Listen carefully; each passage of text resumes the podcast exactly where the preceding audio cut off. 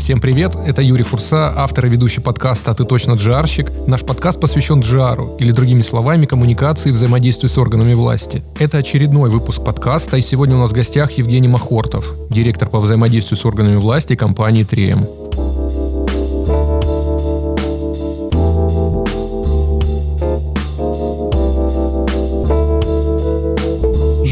Привет. Здравствуйте, здравствуйте. Женя, сразу вопрос тебе. Вот, Давай. вот сразу серьезный вопрос. Как ты для себя определяешь джар? Давай так. Ты пришел в детский сад или в первый класс, и сидят вот ребята с горящими глазами, все хотят стать джарщиками. Да. Но тебе нужно им В детском объяснить, саду обычно... что, что такое джар. У меня даже, наверное, есть два слова. Это отдел продаж.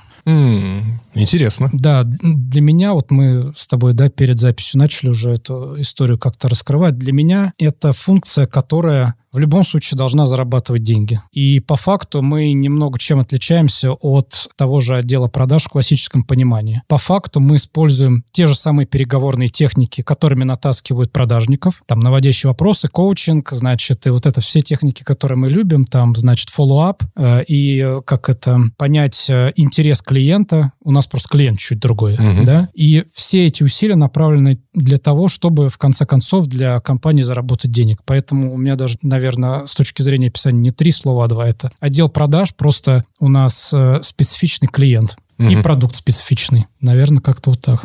Очень интересно. Слушай, это максимально такой прагматичный, четкий ответ. Это любопытно. Мы об этом поговорим еще. Ты знаешь, да, прости, пожалуйста, наверное, вот эти вот истории, когда мы с тобой начинали, и это джар был ради джара, и все было так воздушно, да? воздушно, интересно, весело, как бы э, это время уже ушло, и сейчас исключительная эффективность для меня, она определяется, ну, не только для меня, в данном случае для моего отдела, на который я возглавляю, но и для компании количеством заработанных денег, новых рынков, которые мы создали, и количество денег сэкономленных, М. да, от нежелательных действий, назовем так, конкурентов. Чтобы сразу разобраться с дефинициями, джар, лоббизм. Я читал твою статью, Да, и не одну, да. и даже не две.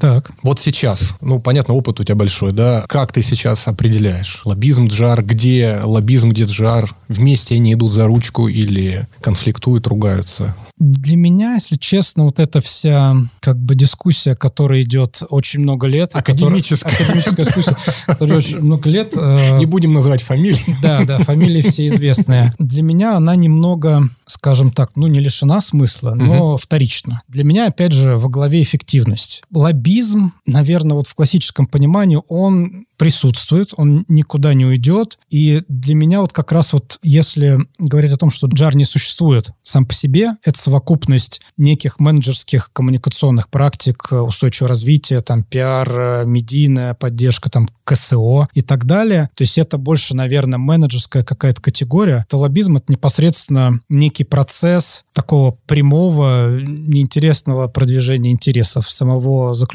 в себе, наверное. Как бы я вот так бы это характеризовал, потому что джар — это что-то из менеджмента, это Мгм. что-то из западного, Мгм. лоббизм — это что-то из краткосрочного и такого вот сиюминутного Техничного такого, техничного, да? на- как бы непосредственно направленного на продавливание.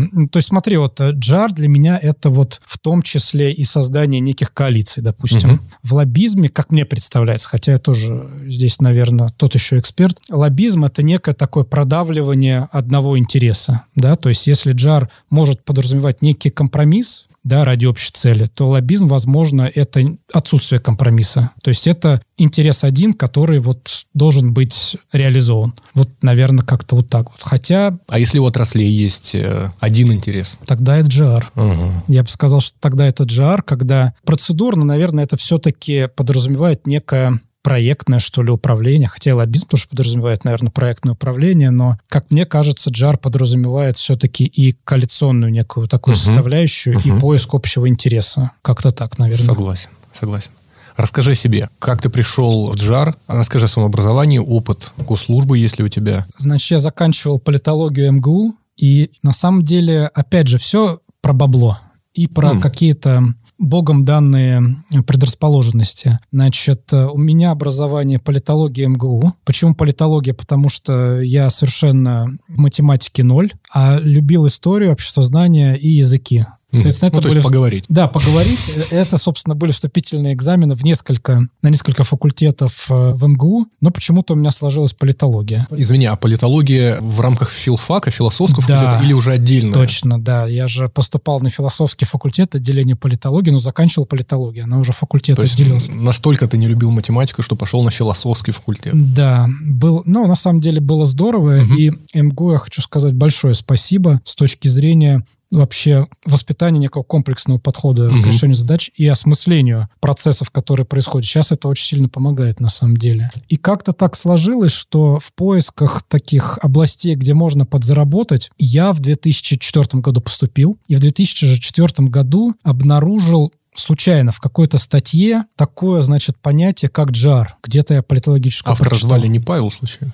Автор звали не Павел, а какой-то был еврей, который живет в Америке и писал про диаспоральное лобби, значит, в США. А, я- Наверное, ты читал его тоже. Да, да, да, да. Э- э- Эдуард, э, нет, не Эдуард. Суровый. Э, Да, нет. Я понял, про ком ты говоришь. Да-да-да, ну какой-то тоже еврей там, короче. Он русскоязычный. Да-да-да, русскоязычный. Все, все, да, я, Я, понял. такой, ничего себе, вот это, короче, мужики там фундаментальными такими. Лазанский. Он Пятерка просто. Лазанский, точно, Лазанский, точно, прям я точно, читал. Да, Я да, да, ничего себе вообще в мире-то что происходит. Мгм. А мне сколько, 16 лет было в 2004 году, и я такой, вот такое вот, оказывается, можно. Мгм. И начал в эту тему с точки зрения теории погружаться. У меня вот ты упоминал какие-то статьи там есть, да, там э, каких-то волосатых там э, годов, даже, мне кажется, несколько десятков по этой теме, ГЧП там и так далее. То есть меня эта тематика заинтересовала с точки зрения того, что это достаточно прикладная история, то есть это не какие-то абстрактные там конституционные там и прочие истории. Это непосредственно такая конкретная тематика. Она достаточно интересная с точки зрения того, что это и в том числе, опять же, синергия разных наук, то есть там и НЛП,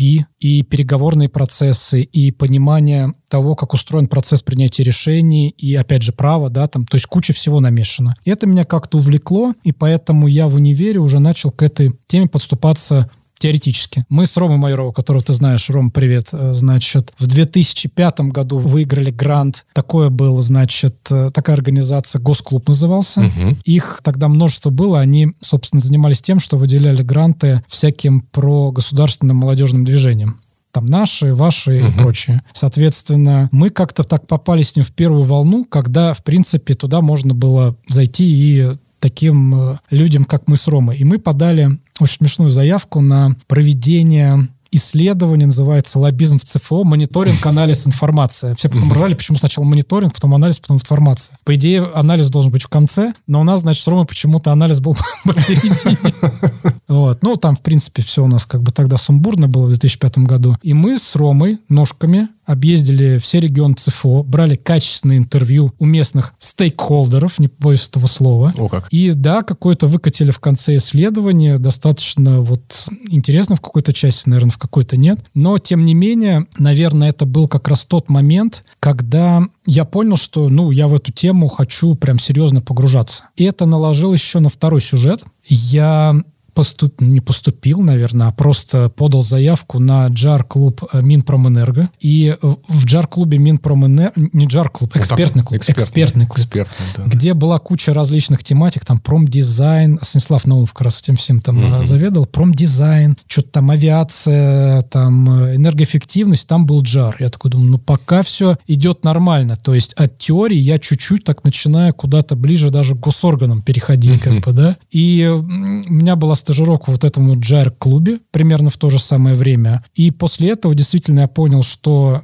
это все всерьез надолго. Диплом у меня был по GR у, точнее, это был лоббизм, да, там технологии лоббизм, как так он там что-то назывался. И уже в девятом году, это мой выпускной год, я стал заместителем GR-директора компании «Альянс». Мгм. Энергомашиностроительный альянс, они сейчас принадлежат, по-моему, силовым машинам. Это был и, наверное, есть крупнейший производитель в России оборудования для тепловой энергетики. До этого был, конечно, Паша Толстых.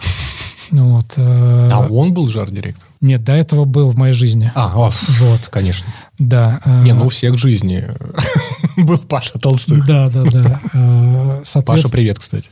Паш, привет. А, на самом деле, э, с точки зрения там, методологии проведения каких-то исследований и как раз вот того самого пресловутого джар-анализа регуляторики, финансово-экономического обоснования там, и выделения каких-то интересов с той или иной регуляторики, да, там, кому это выгодно, кому не выгодно. Вот Паша, он э, посильный вклад в мое какое-то знание, в мои навыки внес на начальных этапах. Потом мне захотелось больше некой такой практики. Случился альянс. Случился, смешно на самом деле, достаточно недолго, в районе четырех месяцев, потому что когда в восьмом году кризис во всем мире начался финансово-экономически, uh-huh. в России он только в девятом объявился, uh-huh. и ровно как бы объявился мне в голову. И это была очень смешная история. Как сейчас помню, у меня был руководитель Сергей Николаевич Олещенко, шикарный мужчина, просто реально очень классный. Он один из моих тоже крестных отцов. Я помню, прошло три месяца работы, и он такой ко мне подходит. Сейчас это вообще э, представить невозможно. Он такой, Жень, ну ты три месяца работаешь, он такой военный бывший военный. Работаешь хорошо, я, значит, пошел к руководству выбивать тебе повышение зарплаты. Ну, процентов на 30 нормально. Я такой, ну, в принципе, Сергей Николаевич, как бы, давайте uh-huh. попробуем. Через три месяца после испытательный uh-huh. срок ты прошел, uh-huh. естественно, надо повышать зарплату. Сейчас, конечно, это смешно. И в итоге он э, ушел, через месяц пришел и говорит, ну что, Жень, увольняют тебя, короче.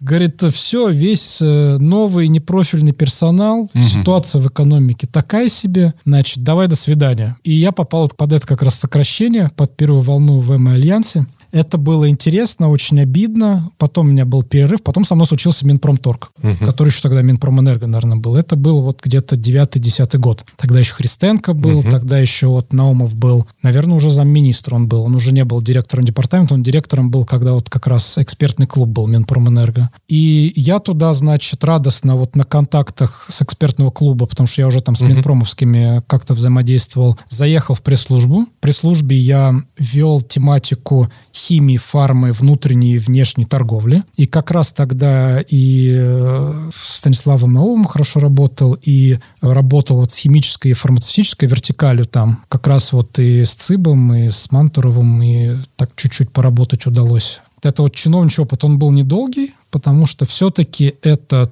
Тогда, сейчас не знаю, может быть, сейчас попроще. Было тяжеловато, потому что я молодой, потому что там у меня семья была, и, ну, как бы, где деньги? Звучал вопрос, очень громко звучал. Сколько год ты отработал, да? Где-то в районе года угу. я отработал. Тем не менее, прекрасные отношения на таком вот среднем уровне, с кем я установил. До сих пор со всеми общаюсь, до сих пор со всеми прекрасные отношения. Ребята, кто куда там, все достаточно хороших сейчас позициях находятся и в системе, и не в системе. Поэтому вот тот призыв, он прям классный был, христенковский. После этого случилось, э, случился Unilever со мной. Mm. Именно как раз вот на фоне того, что надо что-то делать, надо mm. же деньги зарабатывать как-то. И тут тупо на HeadHunter я, значит, гуглю и смотрю, Unilever. Это девятый год, по-моему, Это да? год десятый уже. Это десятый год. Я с 9 по 10 в Минпроме как раз работал. И я смотрю, значит, Unilever, иностранная компания. Английский был на нулях. На нулях просто у меня, значит, был. И тут я понимаю, что, во-первых, надо зарабатывать деньги. Во-вторых, надо зарабатывать нормальные деньги.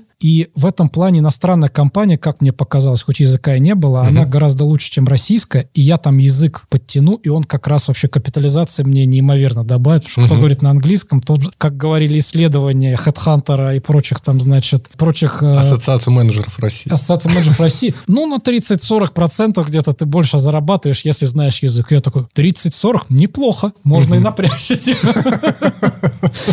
Значит, и со мной случился Unilever, со мной случилась Ира Бахтина. Я считаю, это мой очень большой учитель. Я считаю, что Ира очень много во мне заложила того, что сейчас мне помогает как-то, ну, успешно, наверное, самонадеянно о себе говорить. Но в целом те навыки, которые, вот, допустим, я не готовился сейчас к подкасту, угу. и это Ира меня учила. Не в смысле не готовиться к подкасту, она говорила, что коммуникатор с колес практически на любую тему должен без запинки просто брать и как бы отвечать и говорить и выступать. Что, я надеюсь, сейчас и происходит. И это была очень большая для меня школа. Это был десятый год. Это куча экспатов. Тогда еще было в Москве. экспатов там со всех там стран. Индусы, австралийцы, голландцы, румыны были. Ну, то есть там набор был вообще крутейший. Естественно, там я язык и все это просто там залетело очень быстро. Ситуация была такая, что во время, когда меня Ира интервьюировала, я не заметил, что она, значит, в положении. Заметил только, когда она через 4 месяца сказала, ну все, Жень, давай, джар на тебе, я как бы...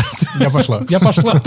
Я тут без языка, значит, без всего, только с министерства, а до этого из российской компании, значит, в глобальную международную попал. Это было крещение огнем, но которое очень быстро мне позволило подтянуть очень много навыков и знаний и всего остального, поэтому Unilever это очень большая была школа, очень классная. Тогда это был, вот я считаю, что вот это был некий апогей такой, ты, наверное, со мной согласишься, uh-huh. иностранного джара и развития иностранного бизнеса в России. Это прям были вот, ну, золотые вот эти годы, когда вот просто вот эти... Начало глоб... десятых, да? Начало десятых, когда угу. корабли Джара бороздили иностранного там простора министерств там и приемных, и это было действительно круто, было куча возможностей. Я не говорю, что сейчас их нету, просто они там трансформировались чуть-чуть, они чуть-чуть другие. Но с точки зрения там масштаба решаемых задач, через тот же наш КСИ-ФИАК любимый. Это прям, э, ну, это было вот прям очень круто. Угу. Да, вот я повидал, наверное, именно с 10 там, по 13 год, когда из Unilever ушел. Это вот э, правильные годы были для меня, как э, для, ну, с точки зрения становления угу. Джара. Да, угу. я, я повидал Джар компании, назовем угу. это так, компании, да, через А. Это было круто. Потом ты ушел? А потом я ушел э, в компанию SCA, сейчас это Essity. Здесь была, знаешь, какая история? Не потому, что в Unilever было плохо или mm что-то там, э, я на кого-то обиделся или там что-то не получалось. Тут есть, знаешь, какой важный момент с точки зрения карьерного развития. Это позиция директора, так называемая. Потому что очень многие застревают на позиции менеджера надолго. И чем старше ты становишься, тем сложнее тебе и себе самому, и другим доказать, что ты готов быть директором. Угу. Я решил в 2013, по-моему, или в 2014, помню, мне кажется, в 2013 все-таки, рискнуть, и меня схантили SCA на позицию Jara регулятора директора. Я решил рискнуть, я считаю, поступил правильно.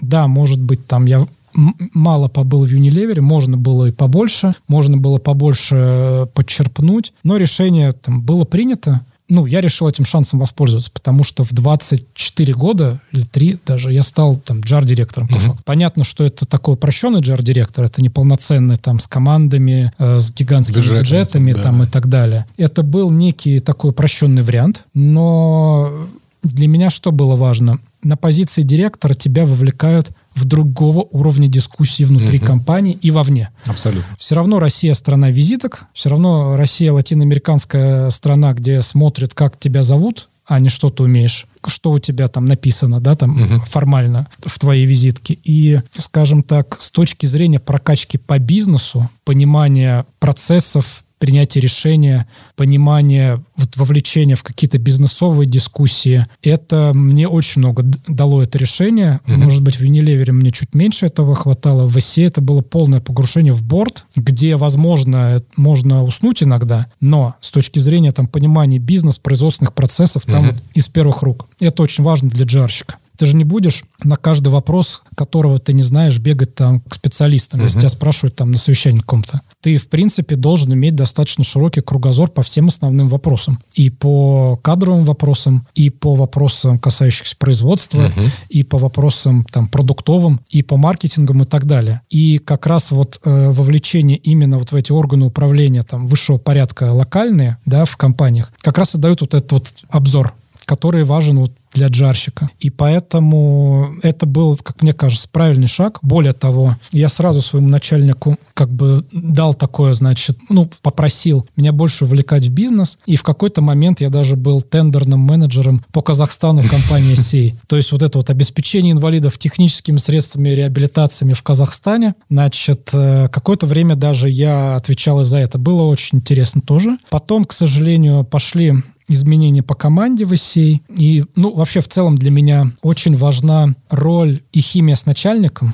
И, может быть, сейчас там это чуть меньше, но раньше, ну, будем откровенны, в большинстве своем предпочтения у меня были к иностранным начальникам. То есть э, мне казалось, это, наверное, действительно так было, там Ира Бахтина — это отдельная история. Скажем так, вот это видение, экспертиза, глобальность мышления именно иностранцев, оно достаточно важно было. И у меня плюс химия с моим начальником в ICA сложилась. После того, как он ушел из ICA, я начал уже, если честно, там чуть-чуть э, смотреть по сторонам, потому что для меня важна и химия, и тому, чему я учусь. То есть у меня не прерывается процесс обучения на работе. Я увидел просто, что я уже не обучаюсь ничему, да, то есть э, какие-то вещи, какие мне давал вот мой предыдущий начальник в ИСИ, именно бизнесовые, коммерческие, они ушли с его уходом, и поэтому в какой-то момент со мной случилась Nokia. Nokia, если ты посмотришь... Какой-то год? 2000, наверное, какой, 16-й. То есть три года тоже в ИСИ.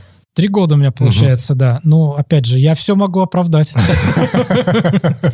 Я все могу оправдать. И э, если ты обратишь внимание, у меня вообще все индустрии разные совершенно. Это тоже определенный вызов интересный, который со мной происходил. То есть начинал я с энергетического оборудования, теплового. Затем был FMCG в чистом виде. После этого были и FMCG, и медизделия. В основном я занимался медизделиями угу. и рынком реабилитации, госзакупки э, для инвалидов. Поэтому это тоже отдельная там история. И ФАИФ был Минздрав у вас, получается? ФАИФ был Минтруд и Мин, Фонд Мин... социального страхования. А, получается, вот у них разделение. Лекарства закупает Минздрав, а именно средства реабилитации, коляски, протезы, ортезы, угу. средства от недержания, это у Минтруда бюджет. Угу. То есть это Фонд социального страхования угу. осуществляет закупки в основном. Поэтому тут вообще как бы другая тоже история, угу. да. И после этого как бы Nokia, которая... Телеком. Телеком. И я хочу развеять миф, что Nokia не существует. Э, и, во-первых. А во-вторых, Nokia вообще это российская компания, русская компания. Потому что Nokia 154 года или 155 лет в этом году. Соответственно, когда Nokia образовалась, угу. Финляндия была частью Российской империи. Российской империи, Поэтому да. Nokia вообще-то российская компания, если кто не знал. Поэтому я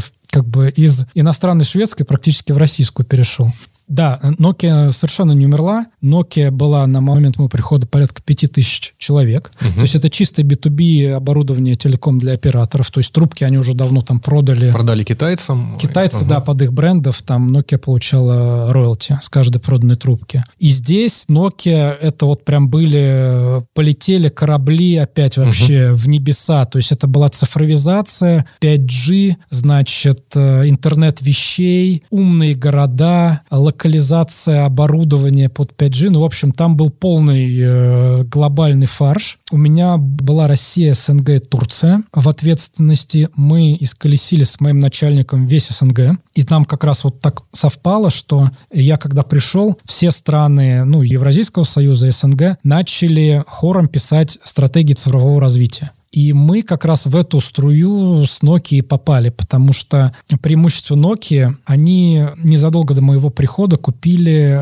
Alcatel Lucent, и у Alcatel, по-моему, Alcatel, да, а, была вот эта вот э, история про Bell Labs. Это некий такой глобальный мозговой трест. Там работает куча нобелевских лауреатов. Они занимаются тем, что пишут сценарии на десятки лет там вперед развития сетей связи для компаний под ключ. И компании и индустриальные, и компании и телекомовские, потому что для всех нужно разное оборудование, разные сервисы. То есть я к чему? К тому, что в Nokia сосредоточено гигантское количество знаний и экспертизы. Цифровой, телекомовской. И это вот как раз э, к Джару, а если тоже делать такой мостик, что Джар, ну, сам по себе не существует. И здесь очень большое было влечение тоже глобальных вот этих коллег из вот этих мозговых think-танков, таких in-house что называется. И мы как раз вот совпали, что у Nokia есть вот это, была вот эта экспертиза и есть глобальная по тому, как сеть должна выглядеть. И мы как раз вот с этим знанием и во все страны Союза выходили. То есть мы сидели с узбеками, мы сидели с казахами, мы сидели с армянами, мы сидели с киргизами, анализировали вообще состояние дел у них в стране с точки зрения развития сетей связи, смотрели, как раз давали консультации, там, допустим, Казахстан взять. В Казахстане достаточно развитый там э, индустриальный сектор. Угу. Соответственно, мы здесь были более консультанты с точки зрения, привлекали такую индустриальную экспертизу развития цифровых сервисов в производстве. Там контроль за перемещением сотрудников, значит, по территории рудника, условно, Казатомпрома, да, условного. Значит, всякие видеосвязи, видеоаналитика и так далее. Понятно, что под этим соусом мы продавали свои базовые станции. То есть, когда ты говоришь, что тебе нужно а, высокочеткое изображение для видеоаналитики, грубо говоря, контролировать контур, чтобы никто там не зашел левый угу. к тебе на территорию атомной станции. Четкость и скорость э, передачи этой картинки, она обеспечивается мощным оборудованием, хардом. Ну и, соответственно, дальше идет следующий шаг. А у кого мощное оборудование? Да, там у компании, значит, российской,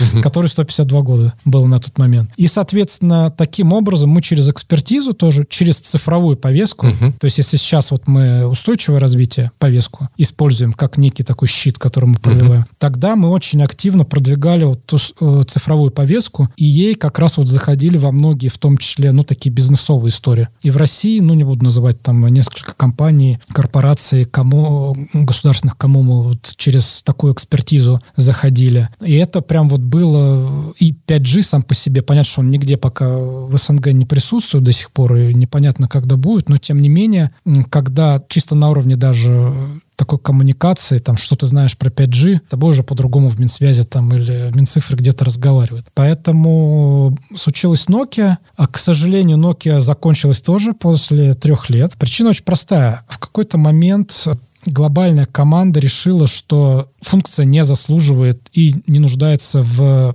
скажем так, ресурсах. То есть, чтобы было понимание, когда в 2016 году пришел, нас было на ИМЕ 12 человек джарщиков. Когда я ходил, было трое. Mm. Это вот с точки зрения там э, тенденций, которые были в отношении джара в Nokia. И из ресурсов были две ассоциации и моя зарплата. Mm-hmm. А чем было связано такое сокращение в четыре раза? Ты знаешь, к сожалению, это беда публичных компаний, которые торгуются угу. на бирже. С одной стороны. С другой стороны, к сожалению, Nokia в основном компания одного продукта. Это базовые станции. Да, там есть другие бизнесы, но если брать основную такую массу продажную, что генерирует продажи, это базовые станции. Соответственно, когда у тебя в продажах базовых станций все не очень хорошо, у тебя падает очень сильно капитализация. Если это единственный твой, ну, основной ну, продукт, да. это не трем, где там куча всяких угу. продуктов, да, там, или Unilever, где куча категорий, условно. Угу. Когда у тебя один продукт, и с ним все плохо, значит, у тебя падает тут же капитализация. Просто помню эти падения внутри дня, когда после объявления квартальных отчетностей на 30%. Соответственно, тебе э, всякие пенсионные фонды задают вопрос SEO компании. Угу. А извините, пожалуйста, а что вот у вас происходит? Почему, почему так? И ты начинаешь искать некое оправдание. И в том числе, которое приводит к тому, что ты начинаешь резать издержки. Как тебе кажется, в тех областях, где,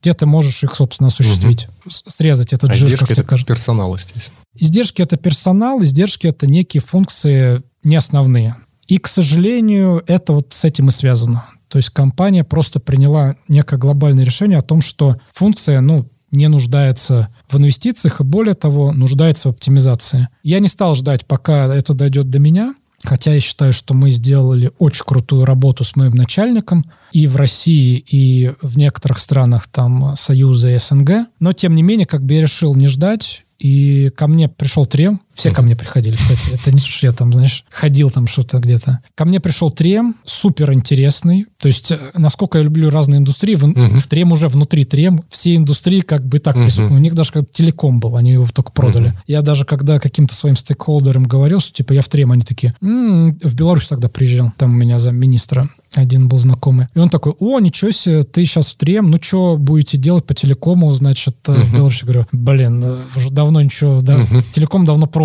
Трем. Вот, поэтому, да, Трем такое... Сейчас Трем чем занимается? В Трем четыре большие бизнес-группы. Это первая которые мы, наверное, все знаем, это потребительские товары. То есть, по большому счету, Трем — люди, которые изобрели скотч. Оттуда, на самом деле, все и пошло. Все, что связано с клеями в, различных, в различном виде, это вот оттуда. Соответственно, скотчи, вот эти губки, а, всякие бренд команд, которые вот, знаешь, клеят картины там без... То есть у них угу. какая основная задача? Ну, не задача, одна из. Что вот эта индустриальная потребительская часть уходить от гвоздей и сварки в сторону вот клеевых решений. И, соответственно, здесь вот эта вот история. Большая тема от здравоохранения. Туда входят и как раз вот э, всякие брекеты, опять же, связаны с клевыми, да, там решениями. Связаны и э, там анестезия есть, и э, всякие пломбировка и так далее и тому подобное. Э, внутри здравоохранения куча всего. В России основная часть это вот стоматология, но есть там и другие подразделения. Кстати, э, в России, да и вообще в мире тоже большая тематика. Все думают, что 3М заработал очень много на респираторах. На самом деле 3М является одним из самых больших поставщиков фильтрующих решений, фильтров индустриальных, промышленных, промышленных фильтров и в том числе фильтров для э, фармы. То есть осветление вакцин, в том числе спутник В, не, не безызвестный. 3М это, ну, ключевой поставщик был как раз, да, то есть вряд ли кто-то захочет, чтобы черную там какую-то тебе жидкость э, в плечо кололи, все угу. хотят прозрачную. Или зеленую. Как. Или зеленую, да. Соответственно, у, убирают цвет наши фильтры как раз тремовские. И это как раз подразделение здравоохранения. Там даже в здравоохранении еще всякие пищевые, значит, как называется-то, господи, контроль за патогенами, вот это вот, качество продукции. Ну, понятно. Дальше... Э, Но опять же, логика понятна. То есть фильтра, да. Э, чистка, да. чистка Да, все связано да. с этим. Дальше, значит, фармпотребительский сектор. Это э, safety and industrial. Это, значит, как раз респираторика. PPE вот это, да? Ну, там не только PPE, там все СИЗы. Угу. То есть там средства от падения, защита органов слуха, зрения, дыхания там и так далее. Авторемонт там же, там и другие подразделения, там всякие муфты, значит, в шахтах. Ну, короче, там черт ногу сломит. Я думаю, что нет ни одного тремовца, кто знает все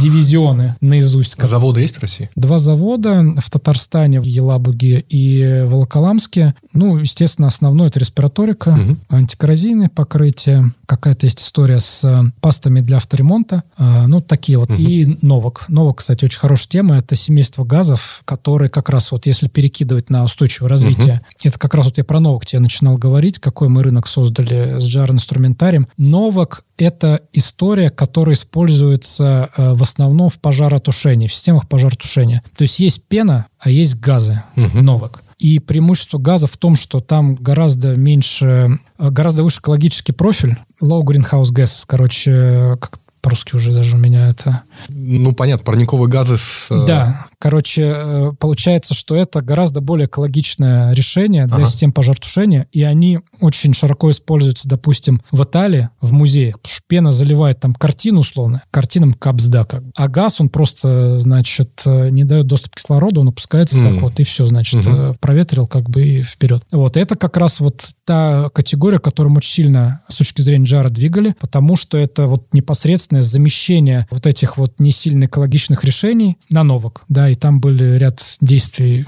предпринято с нашей стороны, чтобы ограничить обращение вот этих менее экологичных решений. Да-да-да. Жень, э, джар в Треме, как устроен? Да. Значит, смотри, все было достаточно просто. Нас три человека. Мы непосредственно подчинялись генеральному директору, а потом вот с января этого года, 22 мы подчиняемся функциональному JAR Sustainability директору ИМИА. А, значит, наша команда три человека. Разделение у нас было по бизнесам, то есть кто какой бизнес поддерживает угу. из ребят, кто, значит, у Петра Петр, привет. Была поддержка, и есть э, поддержка производства, угу. вот эти все региональные власти, значит, пить, во, пить два, водку. Два завода у него было, да? Да, два угу. завода, пить водку, значит, э, с прокурором там угу. какого-нибудь и, и так далее. У него уже было устойчивое развитие, которое вот э, мы себе, забрали в какой-то да, момент да, да. для такой синергии, для угу. усиления нашего джара ну, инструментария. Да, мы пересекались.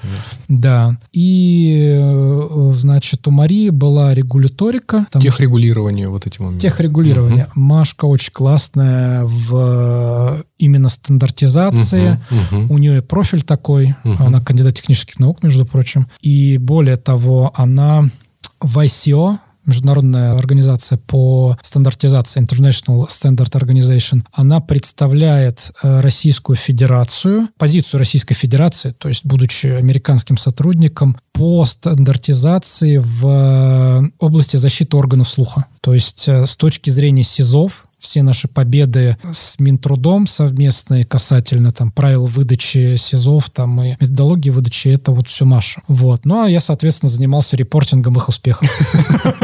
Нормально. Да, условно говоря. Смотри, получается, ты поработал российская компания, голландская, да, потом шведская, финская, и американская. Американцы, да. да. 3M это MMM, Minnesota Mining and Manufacturing. А, а майнинг, то есть там и получается... Они нач- начинали с ага, шахты, ага. как раз в Миннесоте. Все с шахты началось.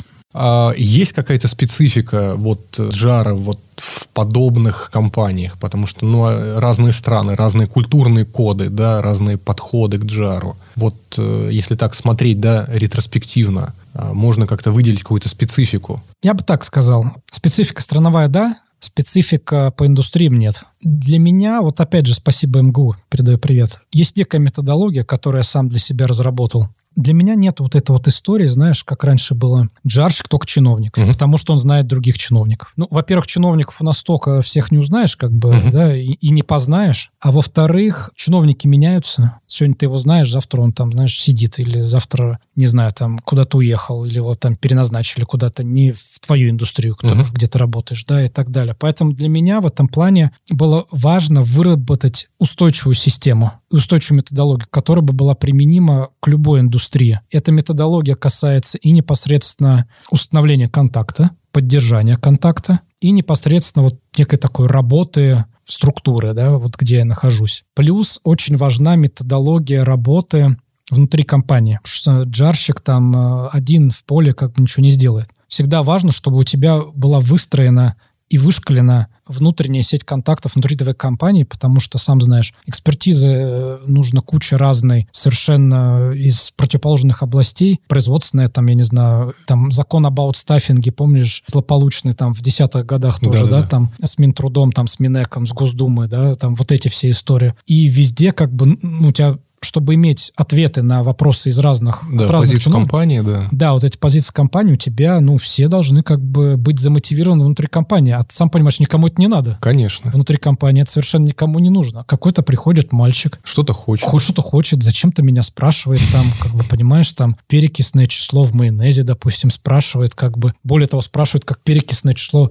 в майонезе в какой-то Америке там э, регулируется, безопасность майонезной, там, масло жиропродукции. Понятно, что все тебя высаживают сразу с, это, с телеги. И это, на самом деле, я бы сказал, даже большие скажем так, здесь гораздо больше нужно усилий и гораздо больше трудов, пота и всего, и красных пятен на лице, чтобы выстроить внутри компании эту историю. Ну, ты знаешь, на самом деле ты предвосхитил мой вопрос, потому что я как раз хотел тоже отдельно поговорить по поводу а, внешний контур мы обсудили, да, а часто упускают тот момент, что внутренние стейкхолдеры являются ключевыми, да. Стопудово. Вообще стопудово. Стопудово. Опять же, это вот э, процесс продажи, с чего мы начали. Ты должен продать чиновникам, как это, э, войти, значит, надеть их ботинки, то же самое ты должен продать и внутренним каким-то, директору uh-huh. по логистике. Да, вот это зачем ему это надо. И это не всегда очевидно, во-первых, для тебя самого, а для него тем более для нее там не очевидно. И вот этот процесс продажи, он как бы очень важен. Вот uh-huh. эти все, я к чему говорю, методики продажные по uh-huh. факту, они вот как бы вообще универсальные. Поэтому мы продавцы вообще и там, и здесь, как бы внутри, и снаружи. Слушай, мне очень импонирует твоя позиция. На самом деле она такая практичная, емкая. Э, и в связи с этим у меня следующий вопрос. Исходя из твоего опыта, кого из себя джарщик должен представлять? Ну, ты сказал продажника, да? Тогда следующий вопрос. Идеальный джарщик – это кто? Это идеальный продажник? Для меня, вот ты знаешь, я когда об этом думаю, для меня вот нету деления на джарщик, пиарщик, продажник, сотрудник производства или кто-то другой. Для меня вот есть хороший специалист и плохой специалист. И, во-первых, он должен в своем предмете разбираться хорошо, вот неважно, да, там, но и обладать вот одним качеством, которое, вот мне кажется, оно основное, оно вообще все перекрывает. Ему должно быть не все равно. Mm. И за этим, вот я по себе вижу, двигается вот все остальное. То есть ты и знания подтягиваешь, и контакты подтягиваешь, и с точки зрения проектного менеджмента активно uh-huh. работаешь, если тебе не все равно, если тебе нравится. И мне кажется, это не про джарщика конкретно, не про пиарщика, не для кого-то. Просто тебе не все равно должно быть. Ты просто должен быть сотрудник хороший. Ключевые навыки жарщика это какие? Учиться, потому что как минимум регуляторик все время меняется, как минимум, э, во-вторых, меняется твоя компания, и ты должен быть в курсе, ты должен учиться. Во-вторых, мне кажется, это важно, должен быть специалистом компромисса. Должен быть специалистом компромисса, чтобы иметь возможность устраивать такие правильные ситуативные команды и альянсы, да, и вовне, и внутри как раз тоже компании. Вот эти вот два навыка такие основные. Коммуникабельность, ну, честно, это очень банально, а во-вторых, ну, посмотри, вот я смотрю там на наш э, чат, где мы там все с тобой состоим, ну, все же разные. Абсолютно. И с точки зрения там коммуникабельности, да, кто-то бьет в бубен, там кто-то, значит, ходит э, колесом, у кого-то другой подход совершенно. Угу. Кто-то берет там некой такой вот комплексностью, неким таким аналитическим подходом. И это все имеет место быть, и это все эффективно. Вопрос. Можно ли бить в бубен и ходить колесом и иметь аналитический подход? Конечно, можно. Конечно, это еще вопрос. Слушай, это как аддоны. Знаешь, ты себе добавляешь какие-то аддоны, как киберимпланты какие-то добавляешь, только с точки зрения знаний. Аддоны, поясни, что это? Аддон, ну, это... Не играл, что ли, в компьютерные игры. Аддон — это дополнение.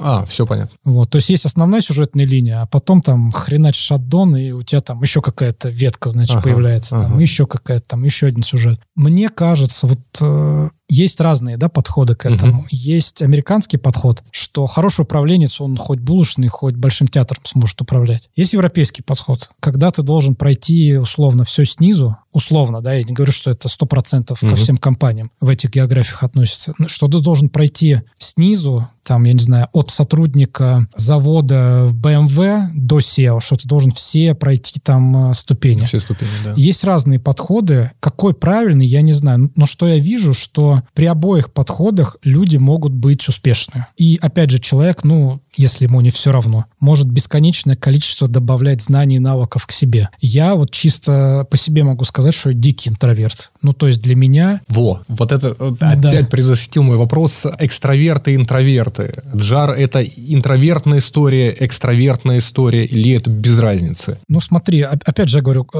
все могут быть эффективны. Угу. Я вот дикий интроверт. Для меня и до сих пор это так до сих пор это так. Взять трубку и кому-то позвонить, для меня это вообще стресс дичайший. Вот честно, я вот благодарю Господа Бога за смс мессенджеры и прочее, что я могу, блин, не общаться. Угу. Да, это ко всем относится, не угу. только там, знаешь, к незнакомым людям, а ко всем. Понятно, что работа подразумевает большое количество общения личного и виртуального общения, но я вот переученный интроверт. И это опять же про аддоны. То есть я себе, как это, аддоны про деньги тоже. Угу.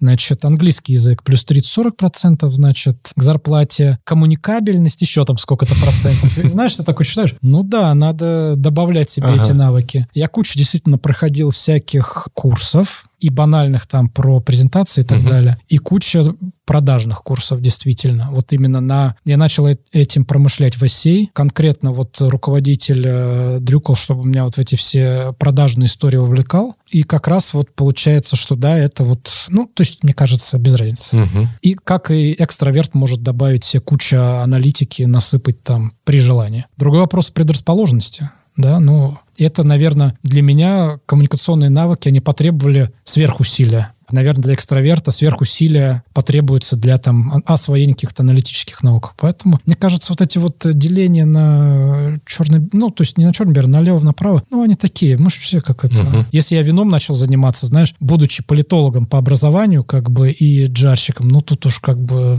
уж, наверное, можно все освоить при желании. Об этом мы поговорим еще. Да. Какое образование должно быть у джарщика? Любое. Вообще без разницы. Совершенно. Совершенно любое. Образование у меня... Простой пример. Я политолог, ну, наверное, это близко к джару uh-huh. все-таки. Тем uh-huh. более я про лоббизм и джар там изучал это все барахло. Простой пример. Вот у меня Маша, сотрудница, она по образованию специалист бродильных производств. Но я считаю, что она крутейший в своей области джарщик. То есть пищевик она получает? Пищевик она, пищевик. Кандидат технических наук. Вау. Но она, значит, так рынок СИС держала угу. и держит, что как бы будьте здрасте. Угу. Поэтому образование вообще никакого не имеет отношения к джар-эффективности. Опять же, учиться, при желании учиться ты все достроишь. Вообще никакого не имеет. Опыт госслужбы. Ну вот Минпромторг, да, я говорил. Но он нужен Год. вообще для джарщика? Нет, конечно. Так. Ну вот, э, как раз к тому посылу, что вот у меня есть методология. Ну вот э, я начал работать с Минсвязи, будучи в Nokia. Но вот у меня был опыт госслужбы в Минпромторге. Он полезен, он полезен, но не обязательно. Он полезен, потому что я посмотрел, как это все выстроено, как принимаются решения. И я понял, что решения непонятно, как принимаются. Угу. Зависит от вертикали, от персонали. Решения зачастую принимаются не по иерархии. Могут быть люди, которые достаточно на средних позициях, но которые имеют интеллектуальное влияние, да, там экспертное на более вышестоящие инстанции и на своих начальников. И мы-то все думаем, что вот есть вертикаль. На вертикаль на самом деле нету. Есть куча там экспертных э, институтов, НИИ, без мнения которых ты тоже. Там есть, допустим, э, как это институт правовой, напомню, как называется, э, куда отправляют на экспертизу практически все законопроекты. Законодательство и сравнительное правоведение. Да, и казалось бы, но тем не менее по каким-то сюжетам к ним очень сильно прислушиваются. А есть отраслевые институты. И я понял, что как раз, ну, возможно, да, это был как раз чиновничий опыт, что, ну, вертикализация, она присутствует, угу. но она работает в крайних случаях, угу. когда нужно прям либо конкретно что-то продавить, либо что-то принять. В нормальном режиме акторов достаточно много, и они не всегда вот как бы... Ну да, наверное, это знание вот пришло из госслужбы, хотя, мне кажется, такое знание Джаршик тоже в какой-то момент, э, ну, из практического опыта тоже может почерпнуть. Ну хорошо, смотри, мы с тобой поговорили по поводу внутренних стейкхолдеров, да, что с ними нужно выстраивать взаимоотношения, угу. и не обязательно, общаясь с кадровиками, маркетологами, продажниками, быть маркетологом, кадровиком или продажником. Да. Ты можешь научиться с ними говорить, потому что вы все-таки в одной корпоративной среде. Но когда ты взаимодействуешь с Э, госслужбой, с э, органами власти, ты же, по идее, должен понимать, как они мыслят, да, на что их там вдохновляет, какой жизнью они живут и так далее. Разве опыт вот работы там не обогащает тебя? Наверное, да. Ну, опять же, это, что-то расскажу, процесс продаж, да, выявление потребности клиента, что ему интересно. Угу. И, наверное, ну, мне кажется, это, ну, не весь какое знание. Ну, то есть, резюмируй, если захочешь, и можешь разобраться на самом деле, да? Э, можешь разобраться, угу. но это не весь какое знание, оно, мне кажется, и очень просто анализируется. Угу. По факту, там, э, если глобально брать, да, там, не брать угу. какие-то конкретные сюжеты, в принципе, есть стратегические документы у каждого министерства, там, по отраслям и так далее. Угу. И там все приоритеты прописаны, они же не берутся ниоткуда, там, с неба, да, то есть там э, включают то, что есть в повестке если брать большими мазками, mm-hmm. не брать какие-то частности, то в целом, ну, понятно, там, чего хочет добиться там Минпром, Минздрав и так далее. Они, соответственно, под это будут подгонять там регуляторику, mm-hmm. какие-то вносить инициативы. Но это не сильно такое знание, да, там, которое ты получаешь чисто из опыта там угу. нахождения в системе. Вот это, ну, это достаточно уже публичное, мне кажется. Угу. Несколько лет ты проводил мастер-классы. Да. Да. Вначале в рамках Ассоциации менеджеров, потом в рамках Академии Джара в финансовом университете. И один из твоих мастер-классов назывался «Джар как профессия. Секреты успеха». Поделишься с слушателями? Секретами успеха? Да. да, я уже рассказал на самом деле обо всем. Ну, должно быть не все равно. Вот это единственное, что меня мотивирует. Мне кажется, это моя, конечно, больше психологическая вещь. Знаешь, у меня есть такая тема, что я не могу просто быть, просто существовать. Вот мне, знаешь, как-то хочется громко сказать, что-то после себя оставить, но мне хочется, как бы я, как бы это ни звучало, просто биомасса это не для меня. Я вот хочу вот делать какая-то деятельность, не знаю, какие-то, может быть, э, из детства травмы там или еще что-нибудь, но для меня сложно ничего не делать. Допустим, да, там я постоянно какие-то хобби у меня появляются, там еще что-то разные меняются, там не меняются. И по работе то же самое. Угу. Да, я прокрастинирую иногда, да, мне иногда лениво. Более того, я хочу сказать, что я супер ленивый человек, и поэтому мне... Ну, гор... Про хобби мы еще поговорим. Да. Ну, это к работе, кстати. А, я к работе, я что понял. мне гораздо проще все сделать за один раз хорошо, чтобы потом не переделывать. И в этом моя линька. И мне гораздо проще систему внутри компании так настроить, чтобы она без меня работала. Я только периодически ее там как-то подталкивал, фреймил. Вот. Э, это прям вот моя лень-лень. Скажи, пожалуйста, а работа Джара, как влияет на развитие эффективность компании? В принципе, мы затронули эту тему, да, что Джар это прагматичная функция, да. Да, направленная на максимизацию прибыли. Вот исходя из этого подхода, как, э, окей, ну, все компании будем затрагивать все время, как э, компания оценивала ваши успехи, какими ключевыми KPI вас измеряли? Очень просто, да. Было несколько блоков, по которым нас оценивали. Я сам сторонник, как ты понимаешь, KPI, которые могут быть оцифрованы. Более того, что мы сделали? 3M, а, с учетом, что это индустриальная компания, в ней очень распространены а, механизмы, инструменты Lean Six Sigma. Наверное, знаешь об этом. Слышал. Смысл такой, что любое действие, оно на базе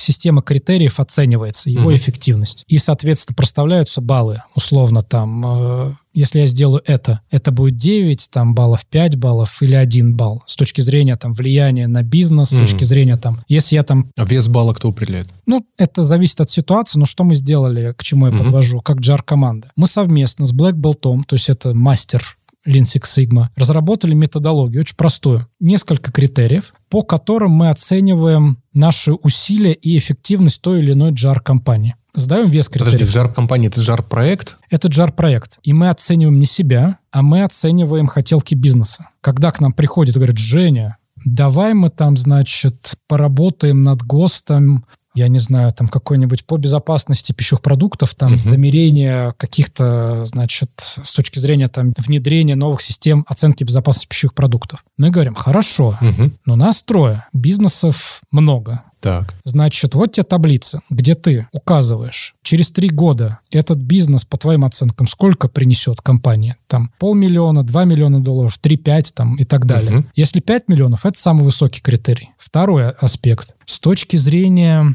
времени реализации, но это уже мы, наверное, совместно uh-huh. с бизнесом оцениваем. Мы результата сможем достичь за полгода примерно, uh-huh. да, там прикидываем, за полгода, год, два или три. Соответственно, чем дольше, тем меньше критерий. Там третий аспект. Данный проект, он как раз вот э, укладывается в некую такую, в государственный мейнстрим, в тот дискурс, который сейчас идет. То есть, грубо говоря, если Минсельхоз там у себя написал, что давайте повышать качество пищевых продуктов и разрабатывать законодательство, стандарты в этой области, то соответственно, означает, что, возможно, наших усилий как джара потребуется меньше. Это будет для нас проще сделать. Соответственно, если это укладывается куда-то Потому там, что в рамках госполитики. В рамках госполитики. Mm. Это высокий критерий. И мы разработали такую вот систему критериев, и мы все наши активности и хотелки бизнеса пропускаем и приоритизируем через эту всю историю. И, подходя к твоему вопросу, практически все наверное, процентов 80 KPI, они обсчитываются которые мы делаем. Понятно, есть такие больше образовательно-пропагандистские, что ли, история про там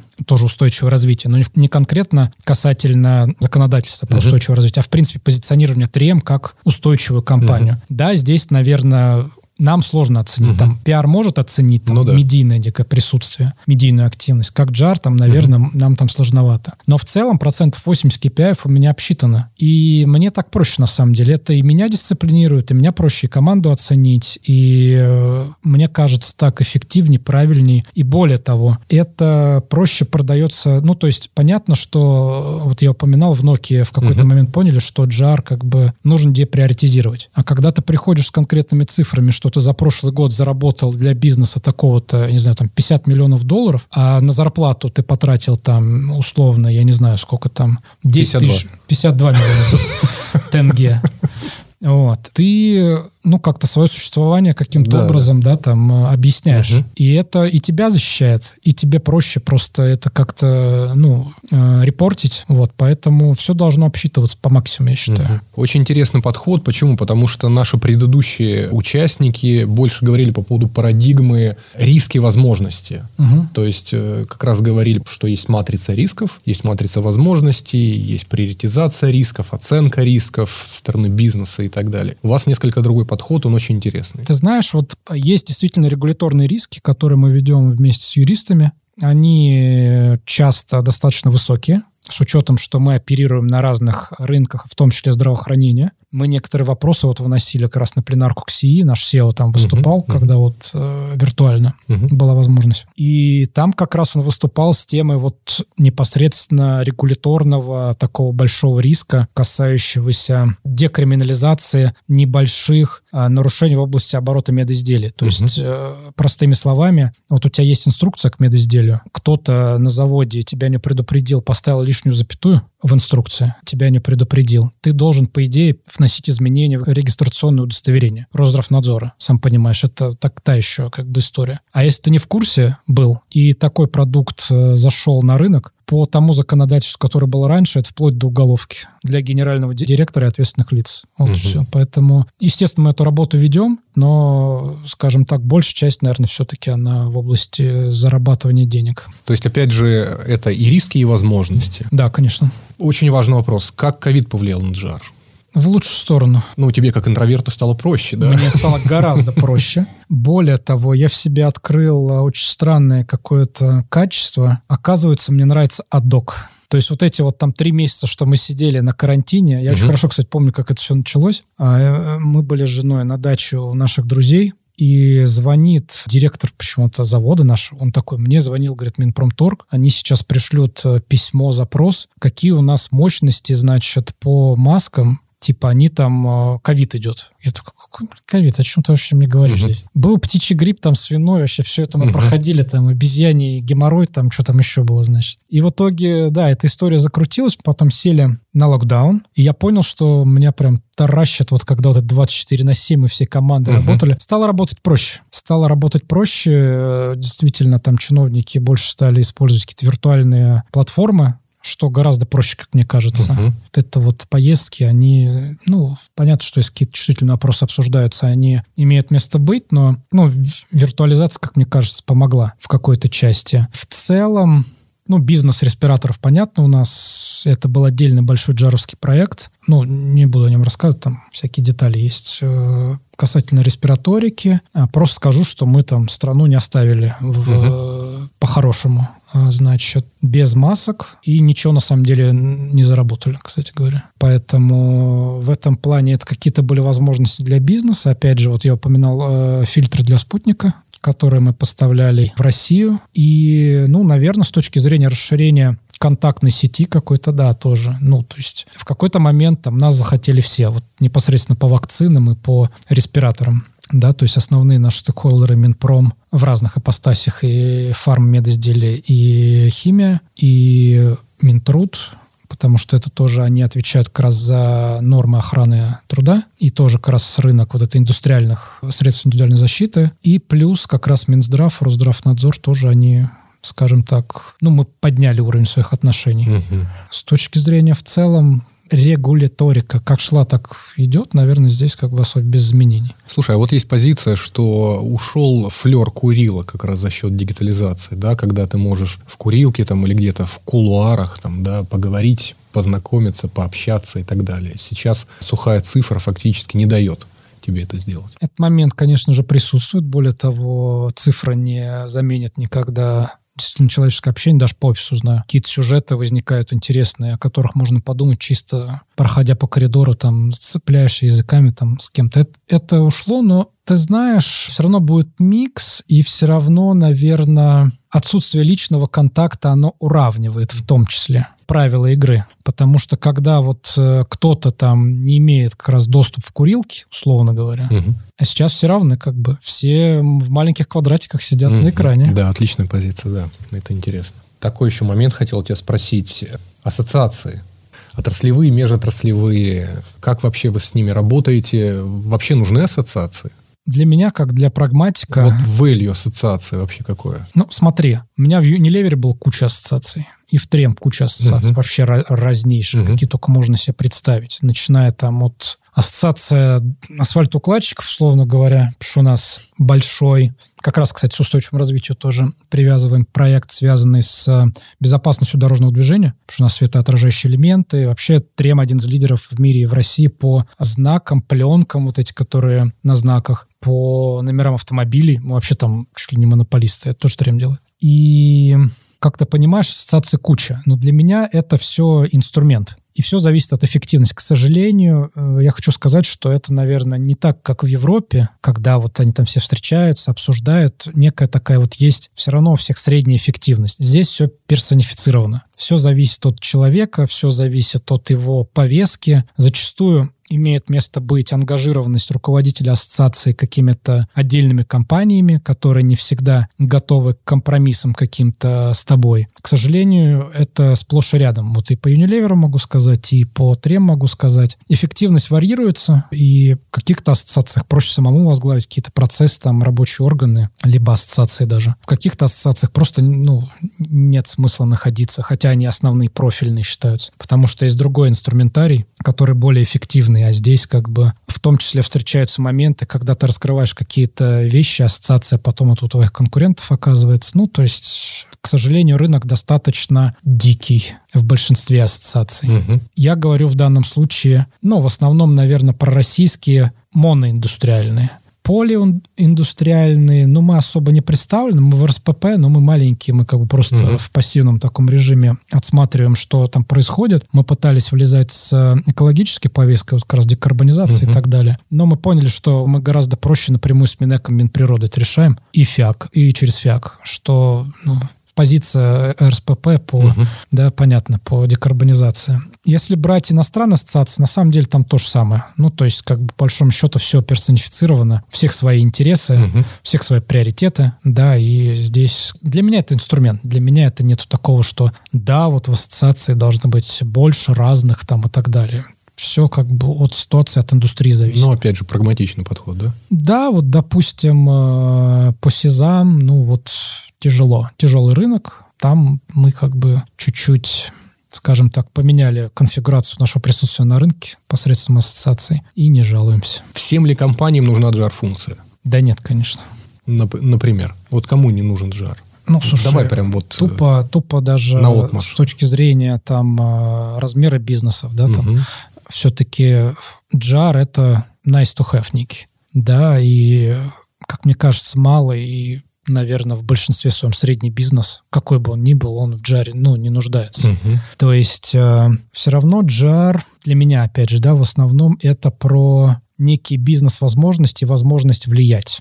Мне сложно представить, что какая-то, даже Трем, это небольшая компания в России. Мы на многие процессы вообще повлиять не можем. Мне сложно представить, что какая-то средняя или малая компания нанимает себе отдельного человека, чтобы влиять. С тобой просто, ну, в силу размера ты не сможешь ни- ничего сделать. Ну, либо ты будешь тупо заносить, но... Это не наш путь. Это не наш путь, не наш метод, неинтересно, и, скорее всего, ну, сколько там малый бизнес, если будет заносить, но ну, функционировать он на что будет, условно говоря. Поэтому точно нет. Точно джар, наверное, нужен в сильно зарегулированных областях. Угу да, таких тяжелых, да, таких тяжелых, там нефтегаз, здравоохранение, вообще там прекрасная Минсельхоз, там все наши эти любимые ребята. Там отрасли, которые высококонкурентные, низкорегулируемые, наверное, смысла нету. Мне кажется, с точки зрения, вот как ты говоришь, ну, то есть, когда ты не можешь влиять, ты подстраиваешься. Подстраиваешься под регуляторику. А, соответственно, если у тебя нет возможности влиять, и, ну, регуляторику изменения могут отслеживать и юристы, условно да, и, и потом ты уже адаптируешь. То есть, джар — это все-таки про ну, некую проактивность, что ли, стратегичность, да, там, про твое позиционирование, про некую такую вот вваяющую роль там, да, а отслеживать риски, вот, допустим, угу. у нас стримы такие вот, они как бы мини-команды, такие региональные. Я вот отвечаю, чтобы ты понимал, внутри 3М Россия СНГ за стрим, который называется бренд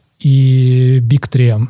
Что касается рисков, это ведут юристы. И рисков там, ну, куча. Там э, здравоохранение, производственные там куча и так далее. То есть, когда ты, ну, имеешь возможность действительно повлиять на какую-то регуляторику или имеешь возможность повлиять там на мнение чего-то, но опять же, ты должен обладать ресурсами этими. Наверное, нужен джар, когда тяжелый регуляторик. А когда у тебя позиция пассивное принятие и адаптация, угу. ну, мне кажется, юристы спокойно с этим справятся. Вот как раз ассоциации могут заниматься ну, не знаю, на аутсорсинге, да, на аутстаффинге, поддержкой подобного рода компаний, у которых нет ресурса? По моей практике, опять же, по моей практике в основном джар активности ассоциаций и там те дискурсии и те мнения, которые они продвигают и решения, ну, тоже монополизированы большими игроками. Да, то есть, к сожалению, это удел, наверное, небольших компаний, ну, адаптироваться к тому, uh-huh. что есть. Да, и как и в госорганах, так и в отраслевых ассоциациях, ну, большие ребята, они диктуют, да, там какие-то вещи. Да, я понимаю, о чем ты говоришь. То есть с точки зрения присоседиться к какому-то там движению и дать свою экспертизу, ну, наверное. Но это достаточно тоже, ну, как бы, ну, хорошо. Ну, угу. ну я понял. Консалтинговые компании. Работаете ли с консалтерами? Как ты вообще относишься к консалтинговому бизнесу? Да, мы работаем с консалтерами, угу. потому что... Российские, иностранные компании? Российская компания, понятно. Угу. Потому что, ну, тоже мы об этом говорили, всех чиновников там не узнаешь, угу. всю экспертизу не соберешь, не проанализируешь. Несмотря на то, что мы там трое нас красивых и умных, тем не менее, ну, не хватает иногда, да, каких-то вещей. Все равно угу. там каждый из нас специализируется на определенной там области, на определенных там стейкхолдерах, да, там и так далее. И чтобы это, скажем так, инструментарий был побогаче, поинтересней, ну, нанимаются консалтеры. Мы пользуемся в тех областях, где мы не чувствуем себя до конца уверенными, да, потому что вот я тебе назвал, нас и МВД регулирует, и Минтруд, и Минздрав, и Минпром. Ну, и Минэк, понятно, он всех регулирует. И внутри этих ведомств еще там подразделения. Понятно, что мы втроем как бы быть, ну, закрыть всю поляну не можем, просто физически. Поэтому мы, да, используем угу. и не жалуемся, в принципе. Назвать можешь? Да, называется коммуникационное решение. Еще, Жень, такой вопрос. Удаленка HR возможно ли? Конечно. Да все возможно.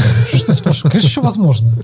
Нет, возможно все, но эффективность этой истории. Ты знаешь, вот э, я бы сказал, что ну, достаточно эффективная эта история. Вот я опять, да, вот это уже вот э, вспоминал, что ну, часто вот теперь не нужно ездить. И это действительно было не нужно. Какие-то совещания можно действительно проводить удаленно. И это, мне кажется, большая экономия для всех ресурсов. В том числе с точки зрения выбросов парниковых газов в том числе с точки зрения выбросов да, парниковых газов. Э, поэтому, мне кажется, гибрид, он э, самая такая оптимальная история, угу. вот серьезно как бы. Другой вопрос, что не все с этим справляются, да, там, на каком-то индивидуальном уровне. Угу. То есть есть риск там уйти, он там, этот Безос, э, не Безос, господи.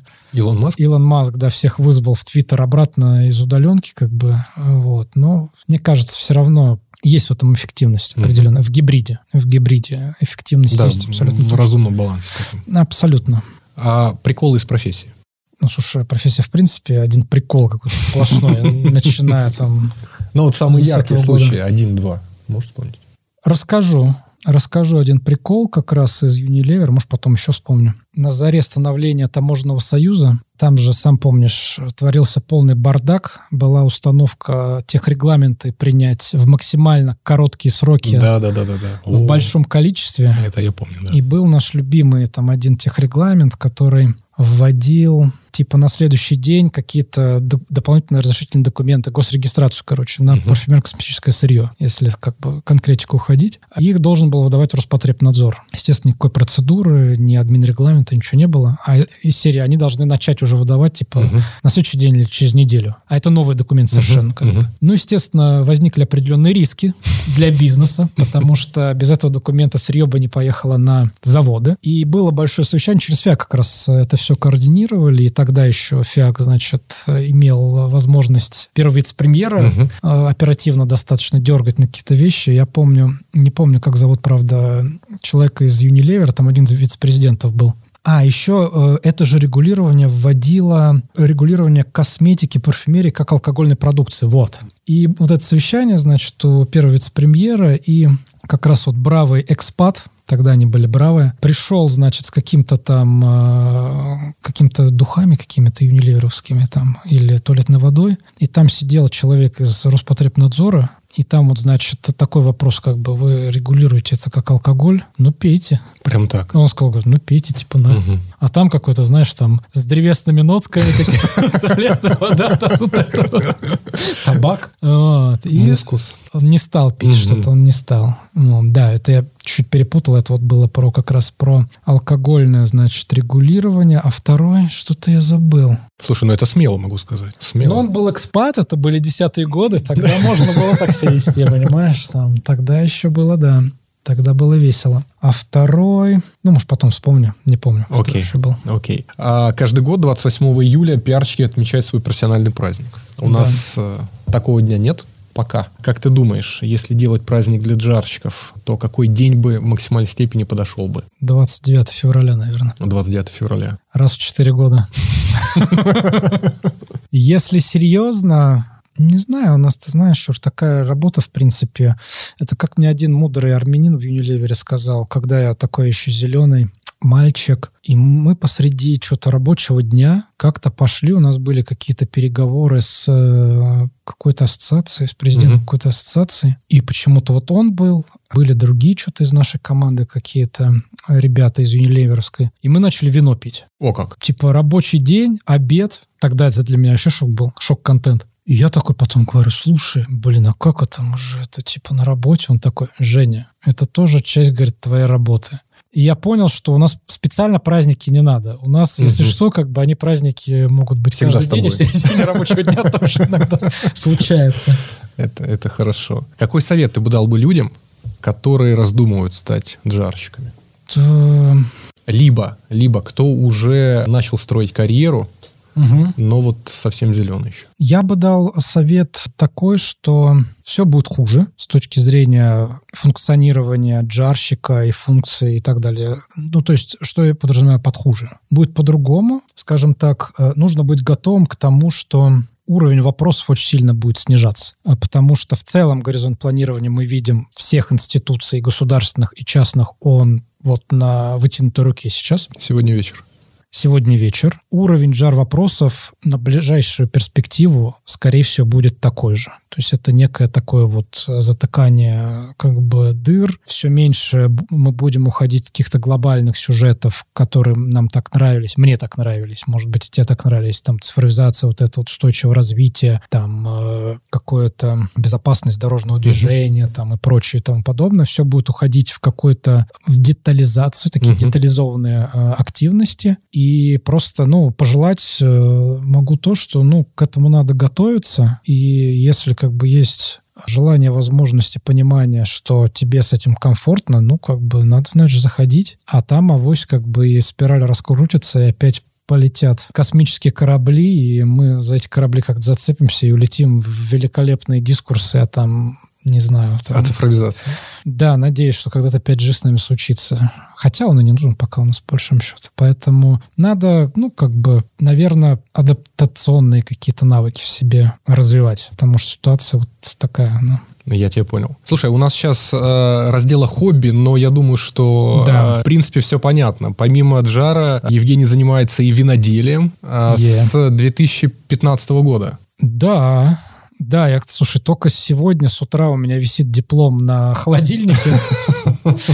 А, да, об окончании Нотри, винной школы, да, 15 год. 2015 года. Расскажи, пожалуйста, что это такое, хобби виноделие, чем ты занимаешься и роль легата? Во всем этом. Да, а значит, э, интересная история тоже. Сидим уже 50 часов, ну ладно, я надеюсь, что... 52. 52. Значит, все началось очень просто. В 2015 году в компании SCA, шведская, про которую я говорил, мы с пацанами сидели и думали, что бы нам на 8 марта девчонкам нашим в офисе, значит, придумать. Какие в качестве подарка. Да, тогда мы еще таким были заняты. А, романтичные. Романтичные, молодцы были. И не нашли ничего лучше, как подарить им кулинарный мастер-класс. Всем выгода, вин-вин ситуация, как говорят в учебниках. Мы сидим, пьем вино, мальчики. И кушаем. И кушаем. Девчонки готовят, пьют вино и кушают. И все, значит, хлопают в ладоши. И это все происходило в студии «Хлеб-соль». И там был один парень, который вот крутился в 15 году, на 8 марта, это начало года даже можно сказать. Крутился с российскими винами в 15 году. И мы такие, типа, пошел нахер, мальчик, уйди отсюда с российскими винами. Подожди, в, в 15 году российские вина, это что? Вот, вот, вот. У нас такая же реакция. Говорю, типа, иди нахер, мальчик, говорим. Угу. Как бы мы здесь пьем Италию вообще. Угу. Что говоришь? А там был, короче, Шато Тамани Гриса. Вообще Вау. комбо какое-то. И в итоге мы что-то сдались, выпили этого вина, и после этого все закрутилось. Я перестал пить виски, колу и пиво, старый мельник, Значит... И перешел на Браудерсу. Нет. Значит, я начал к этому парню, зовут Услава. Так. А он был директором по развитию там одной из первых энотек э, российских в Москве. Я начал к нему ездить, типа там, зырить, что вообще есть, какие там, что это вообще такое. И в итоге я подсел на эту тему, вдохновил, значит, свою жену своим таким энтузиазмом. И она мне подарила как раз вот обучение в Энотре. Прошел это обучение, там еще сильнее зарядился. Я понял, что это какой-то бесконечный Тоже мир. российским вином? Ну, пока иностранный иностранном. Ага. Пока иностранном. Там они все равно больше на иностранном тогда специализируются. Это при Симпле, при крупнейшем угу. дистрибуторе да, школа винная. И, значит, все, я это прошел, а там я понял, что это и с религией связано, с историей вообще там, и как бы, ну, совсем с каким-то развитием обонятельного аппарата, там, ну, короче, вообще кровь из глаз просто, взрыв мозга. И я, видимо, начал как-то посылать во Вселенную некие посылы, что я бы хотел этим позаниматься. Uh-huh. Во-первых, опять бабло. Э, нужен какой-то аэродром запасной, ага. ну, то есть какая-то вот такая боковая еще ага. подпитка. А во-вторых, ну, в принципе, круто. И тут э, меня э, судьба свела с одним товарищем, ну, очень хороший товарищ, мой сейчас друг, вот партнер по бизнесу, который э, всю дорогу интересовался, был поклонником такой премиальной Италии. И он даже вот, значит, э, думал, вот как в эту историю зайти, что у него была возможность как-то проинвестировать в виноделие и есть. И тут как-то нас вот эта вся судьба свела вместе. И в какой-то момент он мне звонит, говорит, Женя, давай типа поужинаем. И он мне рассказал вот эту вот, значит, э, историю про Левкадию, вот эта долина Левкадия, которая на тот момент уже сделала вот этот вот э, продукт, когда ты покупаешь у них участок, и они на этом участке осуществляют там под ключ все работы, а потом бенефицируют твой виноград, и ты даешь только там некие маркетинговые и стилистические, вкусовые, некие водные, они под это как бы тебе это все делают. И он, получается, каким-то образом они на него вышли, и он загорелся этой идеей, говорит, Женя, давай попробуем uh-huh. поделать, раз уж ты такой молодец, как бы. И в итоге спустя, получается, да, получается, мы в середине 16-го это обсудили, то есть угу. через год. Я в июне закончил Энотрию 15-го. В 16 году мы начали это с ним обсуждать, и в итоге, не побоюсь этого слова, две недели назад э, вино Легата, которое угу. Называется Легата, значит, наше вино, вошло в топ-100 винного рейтинга Forbes России опять. И в прошлом году это был первый рейтинг, угу. куда мы тоже вошли. И в свежий рейтинг тоже Легата Каберне Фран 2019 года вошли. А, имеемся в ресторанах в некоторых. Угу. Подписывайтесь, значит, э, нажимайте на колокольчик, подписывайтесь. Ставьте лайк. Ставьте лайк, Значит, на нашу инсту, на наш э, телегу. Вот, проект очень крутой. Особенно сейчас мы попали вообще да, в струю. Да. Российское вот. виноделие. И я хочу сказать, что сомелье в ресторанах гораздо более гибче теперь подходят к переговорному процессу, чем они подходили до этого. Поэтому я думаю, что с нашим вином все будет хорошо. Это такой бутиковый проект. Э, на пике мы ожидаем где-то в районе 60 тысяч бутылок угу. производства. Сейчас в районе там 35. Сколько гектар у вас? Под виноградниками 10,5 гектар 10 у нас. 10,5. Ну, это, это бутик. Это чисто бутик, да. Поэтому, ну, такой бутик, не бутик. Ну, наверное, бутик. Потому что понятно, что там в Бургундии там нарезка по 0,5 гектара, исторически, с наполеоновских времен еще. У нас все-таки побольше, но в масштабах России, где там Абрау там десятки миллионов производит, да, там и даже та же Левкадия, они миллионники, э, которые вот для нас это все делают. Мы, конечно, небольшие ребята. Ну вот, поэтому, да, виноделие, виноделие идет, и более того, я тебе хочу сказать, что это тоже перекликается с жаром. О, как! Так. Потому что российское виноделие нынче в почете среди тех же чиновников. То есть э, сейчас вообще зашквар, если у тебя там на каких-то мероприятиях стоит не российское вино. Не твое причем. Э, ну, мы работаем, работаем. Вот. И в принципе, действительно, я вижу чисто даже на каком-то личном уровне чиновники интересуются винными темами очень активно, и я с удовольствием об этом рассказываю. Ну, вот. Не то, что я там продаю что-то и так далее, но если там заходит речь, как бы, ну, действительно всем интересно даже чисто в каких-то, ну, нюансах производственных разбираться. Просто это вот действительно есть некий тренд, это сейчас модно. Если там проанализировать, то достаточно большое количество уважаемых людей uh-huh. в этом бизнесе сейчас во всех регионах. Ну, да, во всех основных регионах суперсовременные винодельни, суперсовременное оборудование, поэтому тема очень классная и пересекается действительно с GR. Отлично. Женя, да. спасибо тебе огромное. Была потрясающая дискуссия. Спасибо тебе. Спасибо, спасибо за твое время. Юра.